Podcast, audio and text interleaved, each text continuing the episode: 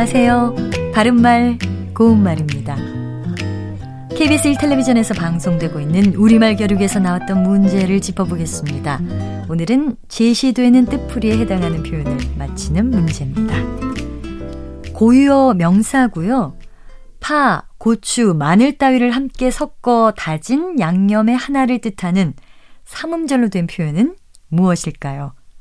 출연자의 답에는 다대기, 다시마, 다지기가 있었는데요. 이 중에서 정답은 다지기입니다.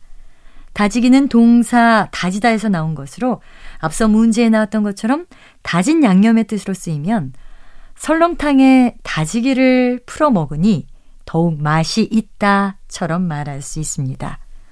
다지기의 기본 의미는 고기나 채소, 양념감 따위를 여러 번 칼질하여 잘게 만드는 일로 마늘 다지기라든지 양파를 도마 위에 놓고 다지기를 시작했다처럼 쓸 수 있습니다.